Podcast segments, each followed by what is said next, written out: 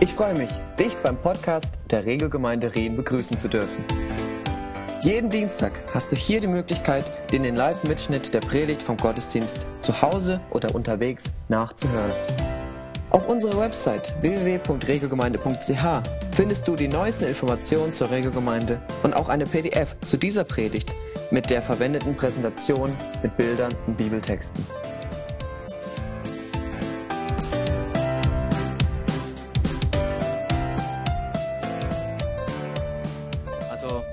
Der Wolfi hat ja letztes Mal gesagt, dass es eine kleine Neuigkeit gibt.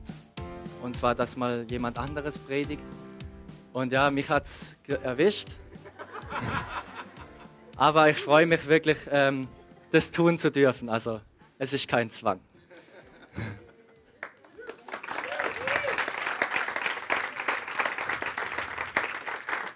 Und zwar haben wir ja momentan die Themenserie Meekness and Majesty. Mut und Entschlossenheit. Und da möchte ich gerne fortführen und fortführen. Und zwar geht es da ums Passafest. Wo ich mich als erstes auseinandergesetzt habe, habe ich als erstes gedacht, okay, Passafest fällt mir jetzt nicht wirklich viel ein, aber alles klar, Herausforderung angenommen. Das Passafest ist eigentlich in der heutigen Zeit und damals ein wiederkehrendes Festmahl. Zur Erinnerung von einem Schlüsselereignis, was äh, früher von Israel äh, ein wichtiger Bestandteil war in der Geschichte. Ganz früher in der Zeit, wo Mose noch gelebt hat, habt ihr ja schon mitbekommen, dass er die ganze Israeliten aus, äh, in die Wüste geführt hat und wollte ähm, sie ins gelobte Land führen. Aber bevor das überhaupt zustande kam, musste Mose den Pharao überhaupt noch erreichen, damit die Israeliten ziehen dürfen aus dem Land Ägypten. Und Gott hat einige Plage geschickt, das kennt vielleicht von euch jeder. Und die aller, allerletzte Plage hätte aber jeden Einzelnen getroffen. Und zwar wollte er jeden erstgeborenen Sohn in ganz Ägypten töten. Und ich möchte es einfach mit euch zusammen durchlesen, damit man das einfach versteht, was jetzt da eigentlich gemeint ist, was Gott damit erreichen möchte. Und wir lesen in 2. Mose 12, Vers 1 bis 14. Noch in Ägypten sagte der Herr zu Mose und Aaron, dieser Monat soll für euch von nun an der erste Monat dieses Jahres sein. Richtet den Israeliten aus, am zehnten Tag dieses Monats soll jeder für seine Familie ein Lamm auswählen. Wenn eine Familie aber für ein ganzes Lamm zu klein ist, soll sie sich mit ihrem nächsten Nachbarn zusammen. Es sollen so viele Menschen von dem Lamm essen, dass es für alle reicht und nichts davon übrig bleibt. Sucht einjährige männliche Tiere ohne Fehler aus. Es können Schafe oder Ziegen sein. Bis zum 14. Tag des ersten Monats müsst ihr sie gesondert halten. Dann sollen alle, die zur Gemeinschaft der Israeliten gehören, die Passalämmer in der Abenddämmerung schlachten. Sie sollen etwas vom Blut der Tiere in einer Schale auffangen es an die Pfosten und oberen Türbalken der Häuser streichen, indem sie das Lamm essen. Noch in derselben Nacht müssen sie das Fleisch über dem Feuer braten. Dazu sollen sie bittere Kräuter essen und Brot, das ohne Sauerteig gebacken ist. Ihr dürft das Fleisch nicht roh oder gekocht essen, es muss über dem Feuer gebraten sein, und zwar das Tier mit Kopf, Unterschenkeln und Eingeweide. Lasst nichts bis zum nächsten Morgen übrig, sondern verbrennt das restliche Fleisch. Beeilt euch beim Essen. Ihr sollt für die Reise angezogen sein, Sandalen tragen und eure Wanderstäbe in der Hand halten. So sollt ihr das Passafest für mich, den Herrn, feiern. In dieser Nacht werde ich durch Ägypten gehen und jeden ältesten Sohn einer Familie töten und auch jedes erstgeborene Tier ich werde mein Urteil an allen Göttern Ägyptens vollstrecken, denn ich bin der Herr. Das Blut an den Türpfosten eurer Häuser aber wird ein Zeichen sein, das euch schützt. Wenn ich das Blut sehe, will ich euch verschonen. Ich werde die Ägypter strafen, doch euch wird das Unheil vorübergehen. Diesen Tag sollt ihr niemals vergessen. Feiert an ihm jedes Jahr ein Fest für mich. Dies gilt jetzt und für alle kommende Generationen.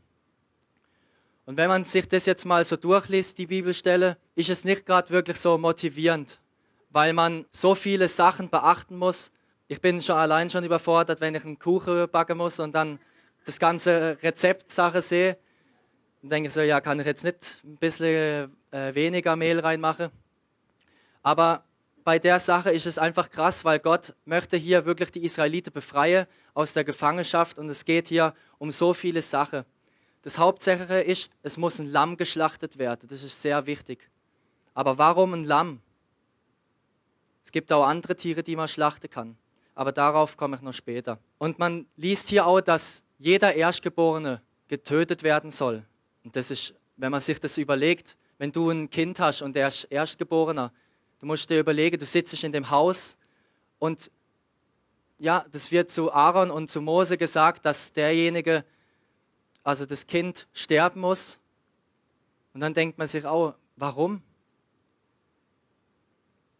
Und das Wort Passa heißt so viel wie vorbeigehen oder verschonen. Und er hat ja auch gesagt, wenn ihr das Lamm tötet und schlachtet und das Blut dann an den Türpfosten ähm, hinmalt, dann werdet ihr verschont werden und ich werde vorübergehen, ich werde vorbeigehen, ich werde euch verschonen. Und es hat noch eine ganz, ganz tiefe Bedeutung, was das Blut eines Lammes überhaupt bedeutet. Und die, eben eine wichtige Frage ist, warum muss gerade ein Erstgeborener sterben? Warum soll es nicht die Tochter sein oder warum nicht vielleicht die Frau oder? Also ja, Genau. Es gibt Momente, da würde man am liebsten im Erdboden versinken und das wäre es. Okay. Zurück zu der Frage zum Erstgeborenen. Ein Erstgeborener hat eine besondere Stellung in der Familie. Und zwar repräsentiert er die ganze Familie. Er repräsentiert eigentlich alle, wo in der ganzen Familie vorhanden sind. Und deshalb ist er auch sehr gut angesehen. Allein auch wegen Erbe und so. Und wenn, man, wenn ihr euch zurückdenkt, im Alten Testament kennt bestimmt jeder von euch die Geschichte mit Abraham und mit Isaak, wo er ähm, seinen Sohn opfern musste, wo Gott gesagt hat, hey, ich möchte schauen, wie, wie treu du mir eigentlich wirklich bist. Und er ist hingegangen, Abraham mit seinem Sohn, und hat ihm sogar das, die Sache gegeben, um den Opferaltar zu richten. Und Isaac hat so Abraham gefragt, seinen Vater, hey, wo ist eigentlich das Opferlamm? Oder was wird jetzt geopfert? Und äh, Abraham hat dann eigentlich nur gesagt, Gott wird schon dafür sorgen. Dabei hat er gewusst, dass er seinen Sohn töten muss, damit dieses Opfer vollbracht worden ist. Aber trotzdem hat Gott Abraham so gesegnet, indem er gesagt hat, hey, stopp, hör auf damit, ich möchte nicht, dass du deinen Sohn opferst und ich werde dir dieses Opfer geben. Und plötzlich ein paar Meter weiter war irgend so ein Schafbock und okay, mäh, mäh, dann ist er hingegangen und hat das Tier für ihn geopfert. Und so wollte Gott einfach testen, wie er einfach Gott vertraut. Oft geht es uns auch so, dass Gott uns in Sachen hinein äh, befördert, wo wir selber denken, wie soll ich das überhaupt schaffen? Vertraue ich wirklich Gott? Und nochmal zurück zu der Geschichte von Mose. Als die Leute dort, die Israeliten, mitbekommen haben, dass der Erstgeborene sterben muss, hat sich bestimmt so mancher Sohn oder Tochter gefragt, hey Papa, ich habe ziemlich Angst. Bist du dir sicher, dass ich heute Nacht nicht sterben wird? Aber der Vater konnte eigentlich ganz frei und easy zu seinem Erstgeborenen sagen, wenn er das gemacht hat mit dem Lamm, mit dem Blut an den Türpfosten. Er konnte einfach sagen, hey, du bist in Sicherheit, weil ich das gemacht habe. Das Lamm wurde für dich und mich geopfert und wir sind in Sicherheit. Und vielleicht gab es sogar dort in der Nacht Erstgeborene, die große Sünder waren oder auch kleine. Aber das war in dem Sinne überhaupt gar nicht relevant. Das war sowas von Schnuppe, ob derjenige mehr Sünden gemacht hat als einer, der nur eine Notlüge gemacht hat. Es einzig und alleine, was entscheidend war, war das Blut an der Tür. Und wichtig aber auch zu betrachten ist, dass Gott den Israeliten und den Ägyptern die Möglichkeit gegeben hat, rauszugehen und ähm, ja, einfach nicht, dass die umkommen. Gott hat nicht irgendwie unterschieden zwischen ähm, Herkunft, sondern er hat gesagt, jeder kann das tun und ein Lamm opfern. Und er hat nicht gesagt, nee, du darfst jetzt nicht rein. Nur alle Juden dürfen ähm, bewahrt werden vor dem Gericht. Aber so war Gott nicht. Er hat jedem die gleiche Chance gegeben. Und sie wurden voll, völlig unabhängig von ihrem Verdienst, was sie geleistet haben in ihrem Leben, wurde sie errettet. Es war allein nur das Blut. Und es kam nicht auf den Wert an, den jeden Einzelne hatte, sondern auf den Wert, den Gott dem Blut gegeben hat. Das ist ganz wichtig zu verstehen. Gott hat gesagt, wenn du das Lamm opferst für mich, dann werde ich vorbeigehen, ich werde euch verschonen, ich werde euch aus dieser Sklaverei befreien. Und jetzt kommt noch eine sehr, sehr wichtige und interessante Frage. Warum konnte ein kleines, armes Lamm vor dem Gericht Gottes bewahren? Das ist eigentlich sehr, sehr komisch. Einfach nur ein Tier, damit es ja, stirbt und dann Blut irgendwo an den Türpfosten geknallt wird. Da denkt man doch auch als erstes, okay. Aber warum dieses Lamm? Und die Antwort finden wir bei den Jüngern, als Jesus das Passamal gefeiert hat mit den Jüngern. Und zwar wurde das Fest, wie ich euch vorhin vorgelesen habe, nach ganz verschiedenen bestimmten Ritualen und äh, Vorgehensweisen ausgeführt. Und es war so, als Jesus mit seinen Jüngern dort war, hatten sie viermal die Becher voll mit Wein und zu jedem Becher Wein erklärte er etwas, beziehungsweise der Hausvater. Und zwar im 2. Mose 6, Vers 6 bis 7 wird beschrieben, dass er zum Beispiel den ersten Becher hoch, hochgehalten hat und dann hieß es als Bedeutung, dass es die Wegführung aus Ägypten. Das ist eigentlich so die Bezeichnung davon.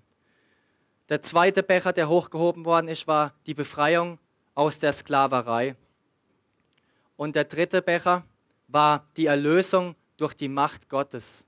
Und das ist ein sehr, sehr wichtiger Anhaltspunkt, weil die Erlösung durch die Macht Gottes ist eigentlich genau das, was ähm, Gott getan hat in Israel, also wo er die Israeliten aus Ägypten herausgeführt hat. Und das vierte ist, dass er eine neue Beziehung uns möglich macht.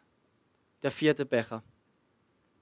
Und wir haben auch vorhin gelesen, der Hausvater segnete das Brot, die Kräuter und das Lamm und erklärte dabei die Aspekte der Becher, was sie symbolisierten, eben die vier Punkte. Und dann zeigte er auf das Brot und sagte, dies ist das Brot des Elends, das unsere, Vater, unsere Väter in der Wüste aßen.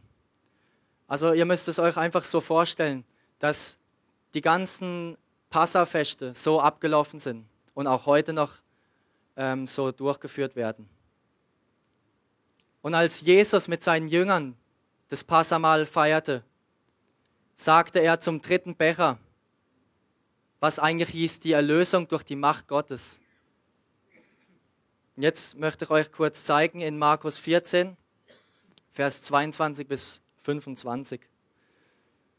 Dort heißt es, Während sie aßen, nahm Jesus Brot, sprach das Dankgebet, teilte das Brot und gab jedem seinen Jünger ein Stück davon. Nehmt und esst, das ist mein Leib.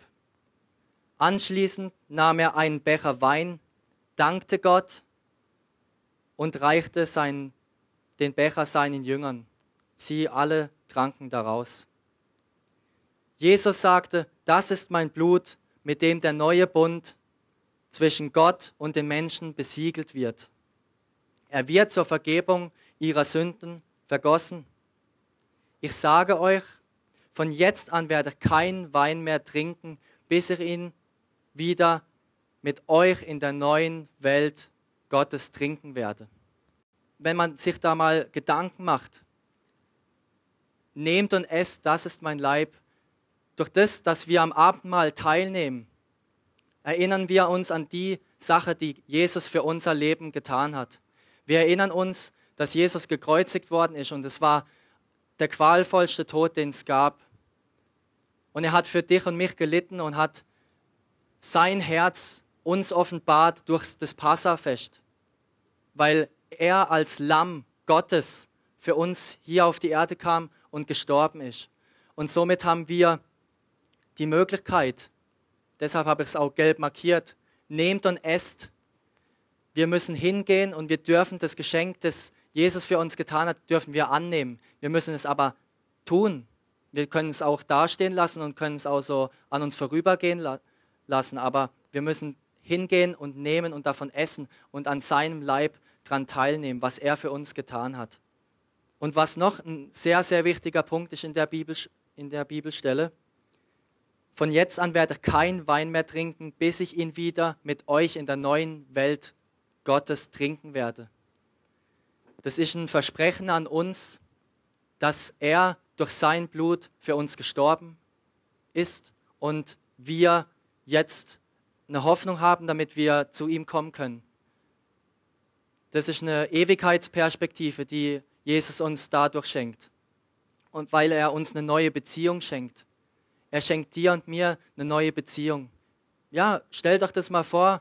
Er sagt hier, in der neuen Welt Gottes, wenn wir wirklich an Gott glauben und dann zu ihm kommen, dann schenkt er uns den Anteil an der Herrlichkeit und wir dürfen mit ihm Party machen, wir dürfen mit ihm feiern, wir dürfen dort Wein trinken, so wenn man das liest. Wem es schmeckt, dann ist er gut.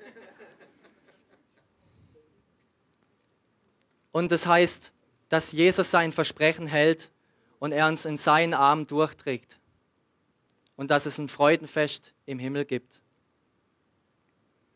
Und mit seinen Worten, wo er gesagt hat, das ist mein Leib, ich, sind alle Opfer oder alle Opfergaben, die wir im damaligen Testament lesen, wie zum Beispiel in der Zeiten von Mose, sind getilgt. Es ist vorbei. Wir müssen nicht die ganze Sachen abklappern mit bittere Kräuter und äh, das ganze Lamm und so weiter und so fort, sondern wir haben freien Zugang zum Vater. Wir dürfen ganz einfach zu ihm kommen. Und er schuf einen neuen Bund zwischen dir und mir. Und als Jesus das allerletzte Abendmahl feierte, war es kein gewöhnliches Passafest. Es gab gar kein Lamm. Es gab gar kein Opfer. Und normalerweise gibt es kein Passafest ohne Lamm. Aber warum war kein Lamm an diesem Tisch, an dem Abendmahl, wo Jesus da war, mit seinen Jüngern, mit seinen Homies, wo er abgehangen ist? Ganz einfach, weil Jesus selber das Opferlamm war. Er ist für dich und mich ans Kreuz gegangen, damit wir diesen neuen Bund haben, damit wir die Gemeinschaft haben dürfen. Und Johannes der Täufer hat ähm, zu Jesus gesagt, oder wo er ihn zum ersten Mal sah, hat er gesagt, seht, das ist das Lamm Gottes, das Opferlamm, das die Sünden der Welt wegnimmt. Und wenn man sich das mal überlegt, das war schon von Anfang an klar, dass Gott einen Plan hat, um unsere Beziehung wiederherzustellen zwischen dir und Gott. Oft geht es mir persönlich so, ich fühle mich nicht gut, weil es einfach verschiedene blöde Situationen im Leben gibt. Und dann fühle ich mich nicht würdig genug, zu Gott zu kommen und denke dann schlecht über mich, obwohl ich eigentlich auch weiß, was in der Bibel steht. Eigentlich weiß ich, dass Gott mich liebt und Your love never fails und so. Aber trotzdem ist oft so der Punkt, wo der Verstand es nicht mitmacht. Aber eigentlich ist es ganz egal, wie wir uns fühlen, weil aufgrund des, dass Jesus als Lamm für uns gestorben ist, dürfen wir dieses Blut in Anspruch nehme, weil er an uns vorbeigeht und uns verschont. Er geht an uns vorbei und stößt sich nicht an uns an und schüpft uns weg und sagt, du hast Pech, du darfst nicht zu mir kommen, sondern er nimmt uns an, so wie wir sind. Im Jesaja 53, Vers 6 bis 7 steht auch eine sehr gute Stelle. Und zwar, wir alle irrten umher wie Schafe, die sich verlaufen haben. Ihr habt auch schon oft mitbekommen, wie Wolfi so erzählt hat, dass Mose 40 Jahre lang in der Wüste war. Und irgendwann wirst du einfach gaga. So ein Schaf, das ist, frisst da an der Wiese und läuft dann wieder ein bisschen rum. Und das ist das Lebenssinn von einem Schaf. Und zum Schluss gegessen werden. Aber ja, wir alle, um, alle irrten herum wie Schafe, die sich verlaufen haben. Jeder ging seinen eigenen Weg der Herr aber lud unsere Schuld auf ihn. Er wurde misshandelt, aber er duldete es ohne Wort. Er war stumm wie ein Lamm, das man zur Schlachtung führt, und wie ein Schaf, das sich nicht wert fühlt, wenn es geschoren wird, hat er alles wieder spruchslos ertragen. Man hörte von ihm keine Klage. Wenn man das so liest, da kann man sich so richtig vorstellen, wie Jesus sich für, für dich und mich einfach erniedrigt hat als Opferlamm. Wie, dass er einfach wollte, dass das Blut für uns spricht, dass wir nicht in die Verdammnis müssen, sondern dass er an uns vorbeigeht und uns eine neue Beziehung schenkt. Und ich habe noch eine kleine Geschichte für euch, die ich euch gerne vorlesen würde. Am 31. Juli 1991 wurde ein eindrückliches Ereignis gewürdigt. Am letzten Julitag 1941 schlugen die Sirenen in Auschwitz Alarm. Ein Gefangener war ausgebrochen.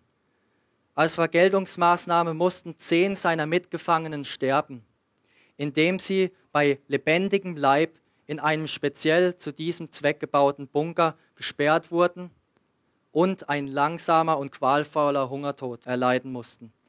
Den ganzen Tag lang warteten die Männer in der Hitze, hungrig und um ihr Leben bangend, während der deutsche Kommandant mit seinem Assistenten von der Gestapo zwischen den Reihen umherging, um willkürlich eine Auswahl von zehn Opfern zu treffen.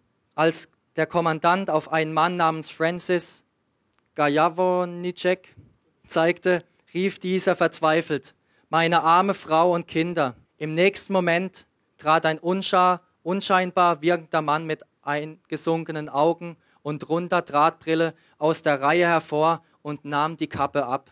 Was will dieses Polenschwein? herrschte der Kommandant ihn an. Ich bin katholischer Priester. Ich möchte für diesen Mann sterben. Ich bin alt, aber er hat Familie und Frau. Ich habe niemanden, sagte Pater Maximilian Kolbe. Genehmigt, sagte der Kommandant und ging weiter.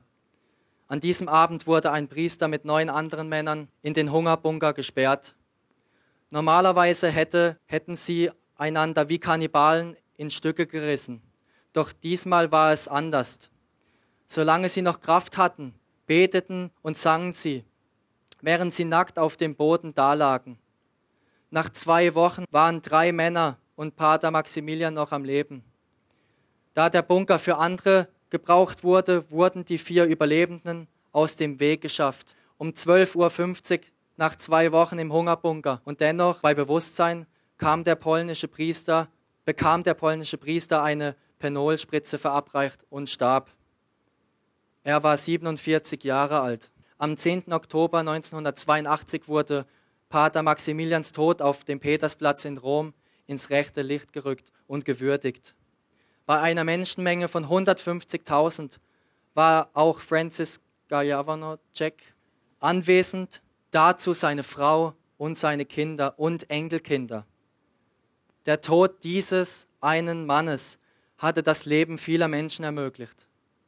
Der Papst sagte über Pater Maximilians Tod, dieses war ein Sieg, der über alle Systeme von menschlicher Verachtung und Hass hinweg errungen wurde. Ein Sieg, der an unseres Herrn Jesus Christus erinnert. Und wo ich das gelesen habe, sind mir echt die Tränen gekommen, weil das einfach nochmal so verdeutlicht hat, was Jesus eigentlich für uns getan hat. Und dieser Mann hat einfach sein Leben für jemand anderen hingegeben, obwohl er das hätte nicht tun müssen. Und am Kreuz starb Jesus für alle unsere Sachen, die wir eigentlich verdient hätten. Damit, damit er uns aus der Gefangenschaft herausholt, dass er die Ketten zerreißt. Und in Markus 14, Vers 22 haben wir schon gelesen, während sie aßen, nahm Jesus das Brot, sprach Dankgebet, teilte das Brot und gab jedem Jünger ein Stück davon. Nehmt und esst, das ist mein Leib. Ich wollte euch nochmal daran erinnern und es euch nochmal vorlesen, dass wir aktiv daran teilnehmen dürfen. Er hat es für uns gemacht, es ist ein Geschenk, das da liegt und wir entscheiden, ob wir das annehmen oder nicht, weil es liegt schon parat. Und was auch noch wichtig ist, wenn man mit jemandem isst, dann stellt man eine Beziehung her. Man knüpft Kontakt, man lernt die Person besser kennen. Und das ist auch ein gutes Beispiel, weil das heißt in so viele Stellen, kommt und esst mit mir, habt Gemeinschaft mit mir. Das heißt, dass Jesus einfach Interesse an dir hat. Er möchte mit dir Gemeinschaft haben und möchte mit dir essen. Und wenn ich mit jemandem essen gehe, dann wird es meistens lustig. Und man tut einfach Beziehung pflege. Man hat einfach Freude daran, dass es der andere Person auch schmeckt. Und dann hat man auch wieder selber Freude. Ja, ihr wisst ja selber, wie es ist. Und Jesus hätte aber auch das Passamal, hätte er theoretisch auch alleine feiern können. Aber warum hat er dann seine Jünger zu sich geholt? Und zwar, weil er dabei war, eine neue Familie zu schaffen. Er wollte alle Kette zerbrechen, alle Mauern durchbrechen, die uns davon abhalten, zu ihm zu kommen. Und weil er einfach die Familie dabei haben wollte am letzten Abend, bevor er ans Kreuz ging. Und die Teilnahme an dem ganzen Abendmahl, an dem Passafest, ist wie ein Band der Einheit, die so stark ist, als ob du und ich ein Teil von der Familie sind, von Jesus. Und wie wir auch am Anfang gelesen haben, wie das ganze Passamal abläuft mit den ganzen Sachen, die man abklappern muss musste das Lamm vollkommen sein. Es musste komplett, es durfte kein Knochen gebrochen sein, es durfte kein Pickel auf der Stirn haben oder sonst was. Es durfte nicht kastriert sein, nicht blind, es musste komplett gesund sein. Zudem musste man das Schaf vier Tage bevor es geschlachtet worden ist, beobachten, ob der irgendwie komische Sachen macht.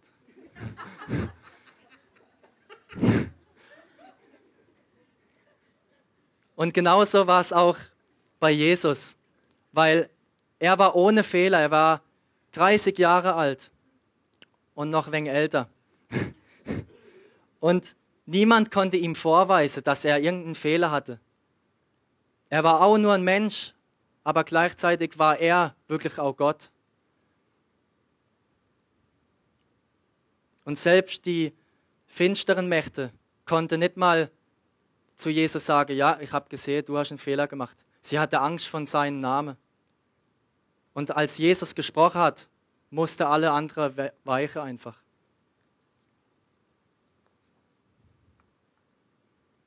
Und ich habe es schon am Anfang eigentlich gesagt, dass am, das ganze Passafest ist eigentlich ein Zeichen von seiner Liebe zu uns. Das zeigt eigentlich wirklich im Alten Testament schon, wie Gottes Herz tickt. Er ist ein gerechter Gott und ein guter Gott, aber er wollte, schon immer war die Absicht, dass er die Beziehung zwischen dir und mir herstellt. Und für die Israeliten in Ägypten war es die Erlösung in der Zeit von Mose. Und allein das Blut gewährte diesen Schutz und sprach für sie. Und das Blut ist nicht nur, was Jesus für uns am Kreuz vergossen hat, gut für unsere Bekehrung, dass wir sagen können, alles klar, ich glaube daran, dass du für mich gestorben bist, sondern es ist auch eine Basis, damit wir eine lebenslange Gemeinschaft mit ihm haben, wo er in Markus 14, Vers 22 sagt, dass er mit uns diesen Wein in der neuen Welt Gottes trinken wird. Und im 1. Johannes 1, Vers 9, wenn wir aber unsere Sünden bekennen, dann erfüllt Gott seine Zusage treu und gerecht. Er wird unsere Sünden vergeben und uns von allem Bösen reinigen. Es ist auch sehr wichtig, wenn wir wirklich erkennen und sagen, hey, ich habe da viele Fehler in meinem Leben oder ich weiß, dass das jetzt nicht gerade richtig war, was ich getan habe, dann ist Gott nicht einer, der sich dann zurückzieht und auf beleidigt macht und sagt so, nee, nee, jetzt hast du keinen, jetzt, nee, die Tür ist zu, der Tisch, den habe ich abgedeckt, du kannst hier nicht mehr hinsitzen, es gibt nichts mehr zu essen. So ist Gott nicht. Er ist trotzdem, dass wir manchmal von ihm weglaufen, ist er treu und gerecht und er reinigt uns von allen Sünden und macht uns komplett wieder schneeweiß. Ich möchte ein kleines oder kurzes Zeugnis von mir erzählen, was ich damals erlebt habe. Ich bin eigentlich christlich aufgewachsen und habe dann so das Ganze mitbekommen, wie Gemeinde ist und so und dass es Gott gibt. Und ich habe auch an Gott geglaubt, aber ich habe halt einfach nur nicht danach gelebt. Meine Mom hat mich immer in die Gemeinde geschleppt und äh, ich bin halt einfach mitgegangen. Und ja, aber es war trotzdem nie wirklich eine richtige Beziehung zwischen mir und Gott vorhanden. Und ich habe dann halt einfach gemerkt, okay, ich habe keinen Anschluss in der Gemeinde, ich habe dort null Freunde und ich gehe einfach meinen eigenen Weg. Und habe dann halt einfach meine Anerkennung und meine Freude einfach äh, bei Partys gesucht, ähm, im Alkohol und habe halt einfach viel Blödsinn gemacht. Und das ging einfach so drei, vier Jahre lang, wo ich einfach gemerkt habe, das kann so nicht weitergehen, das Leben hat doch einfach mehr einen Sinn. Und ich habe immer gewusst, dass Gott da ist. Ich habe auch in der Zeit selber von Gott erzählt, obwohl ich überhaupt nicht so danach gehandelt habe. Das sind die, nämlich die Besten. Manche Leute laden andere zu einem Geburtstag ein, aber tauchen selber nicht auf. Und so einer war ich. Und während dieser Zeit habe ich einfach gemerkt, dass in den dreckigsten Momenten eigentlich Gott treu ist. Dass er gerade in den Momenten zu einem sprechen möchte und sagt, hey, es ist mir sowas von egal, was du gerade getan hast. Ich möchte, dass du dich hier hinsetzt an den Tisch und Gemeinschaft mit mir hast. Weil ich derjenige war, der für dich ans Kreuz ist als Opferlamm, der das Blut ähm, vergossen hat für dich. Und ich habe dann irgendwann das erkannt und habe dann auch meinen Weg in die Gemeinde wiedergefunden und habe dann auch Gott sei Dank einfach auch Freunde gefunden, die mir manchmal einen Arschtritt gegeben haben und gesagt haben, hey, komm jetzt wieder, mach keinen Unfug. Und äh, ja, die einfach auch da sind, wenn es einmal nicht so gut geht. Und es war dann einfach auch so schön zu sehen, dass Gott treu und gerecht ist, weil in dieser ganzen Zeit habe ich eigentlich gar, kein, gar keine Lust mehr gehabt zu leben und äh, habe dann auch mich probiert umzubringen, weil ich einfach diese ganze Druck, den ich auf mich hatte, aufgrund von Scheidung, aufgrund von vielen Umständen, die noch zusätzlich waren, hatte ich einfach keine Lust mehr. Und physikalisch war es eigentlich dann auch nicht mehr möglich, weil ich im Auto gesessen bin und in eine Kurve rasen wollte, wo ich einfach rausgeschleudert wird. Und irgendwie hat mich das Ganze noch so behalten auf der Straße, wo ich dann innerlich eine Stimme hörte, wo es hieß, hey, du bist mein geliebter Sohn, ich liebe dich und ich habe noch einen Plan mit dir, ich möchte noch einen Weg mit dir gehen, hier auf der Erde, ich brauche dich. Und dann hör jetzt auf mit dem Blödsinn und ich werde dich rausziehen aus dem aus dem Tal der Finsternis, weil ich mich halt so gefühlt habe. Und dann habe ich einfach auch neue Kraft tanken können und konnte es einfach auch hinter mir lassen. Und habe dann einfach wieder gemerkt, dass Gott einfach wirklich treu und gerecht ist in den Situationen, wenn's, wenn wirklich die Kacke auch am Dampfe ist. Und dadurch, dass wir dieses Geschenk annehmen dürfen, dürfen wir auch in Erwartung vor ihm kommen. Und ich habe mich äh, vorbereitet für die Predigt, so, wenn man es hoffentlich merkt. Und ich habe irgendwie so den Eindruck gehabt, dass heute Morgen hier einige Leute sind, denen es vielleicht auch so geht, dass man sich nicht würdig genug fühlt, vor Gott zu kommen. Oder dass man nicht irgendwie so hineintauchen kann in, oder irgendwie so Gott spüren kann. Und dass auch einige hier sind, die Probleme haben mit körperlichen Schmerzen, wo Heilung brauchen und aber auch seelisch, wo irgendwo noch Wunde offen sind im Herzen, wo aber Gott einfach heilen möchte. Und wenn Gott einem so einen Eindruck schenkt, dann lässt er uns nicht irgendwie im Stich und sagt dann, ja, erst wieder nächsten Sonntag, sondern er sagt dann, hey, ich bin hier, komm zu mir an den Tisch und hab Gemeinschaft mit mir. Und ich möchte einfach jetzt dann gleich, wenn wir die Zeit machen ähm, im Abendmahl, dass ihr auch aktiv daran teilnehmt, mit dem Gewissen, Gott, ich bin hier, du siehst meine Leiden meinen Schmerz, du weißt, wo ich meine Krankheiten habe, dass du mich erlösest. Und Gott kann Wunder tun. Er tut es nicht nur irgendwo in Afrika, er kann das jetzt sogar hier in Rie machen. Und ich bin davon überzeugt, dass noch eine Zeit kommt, wo wir mehr Wunder sehen werden als je zuvor. Und als kleiner Abschluss so, Mose hat in dieser Zeit eine wichtige Lektion lernen dürfen. Wenn er bereit ist, sein Möglichstes zu tun, dann würde Gott das Unmögliche übernehmen. Und das müssen wir uns auch wieder vor Augen halten, weil wenn wir denken, wir sind schwach, dann gibt uns aber Gott die Kraft, das Unmögliche zu tun. Dann holt er uns aus dieser Schwachheit ab und macht uns dann automatisch stark, so wie Paulus auch gesagt hat. Und dazu möchte ich dich einfach ermutigen, dass du nicht irgendwie schwach von dir denkst, sondern dass du derjenige bist, der Jesus, weil Jesus eine Beziehung mit dir wollte. Und er hat aus dir etwas Wertvolles und Kostbares gemacht und wir dürfen an dem Ganzen festhalten.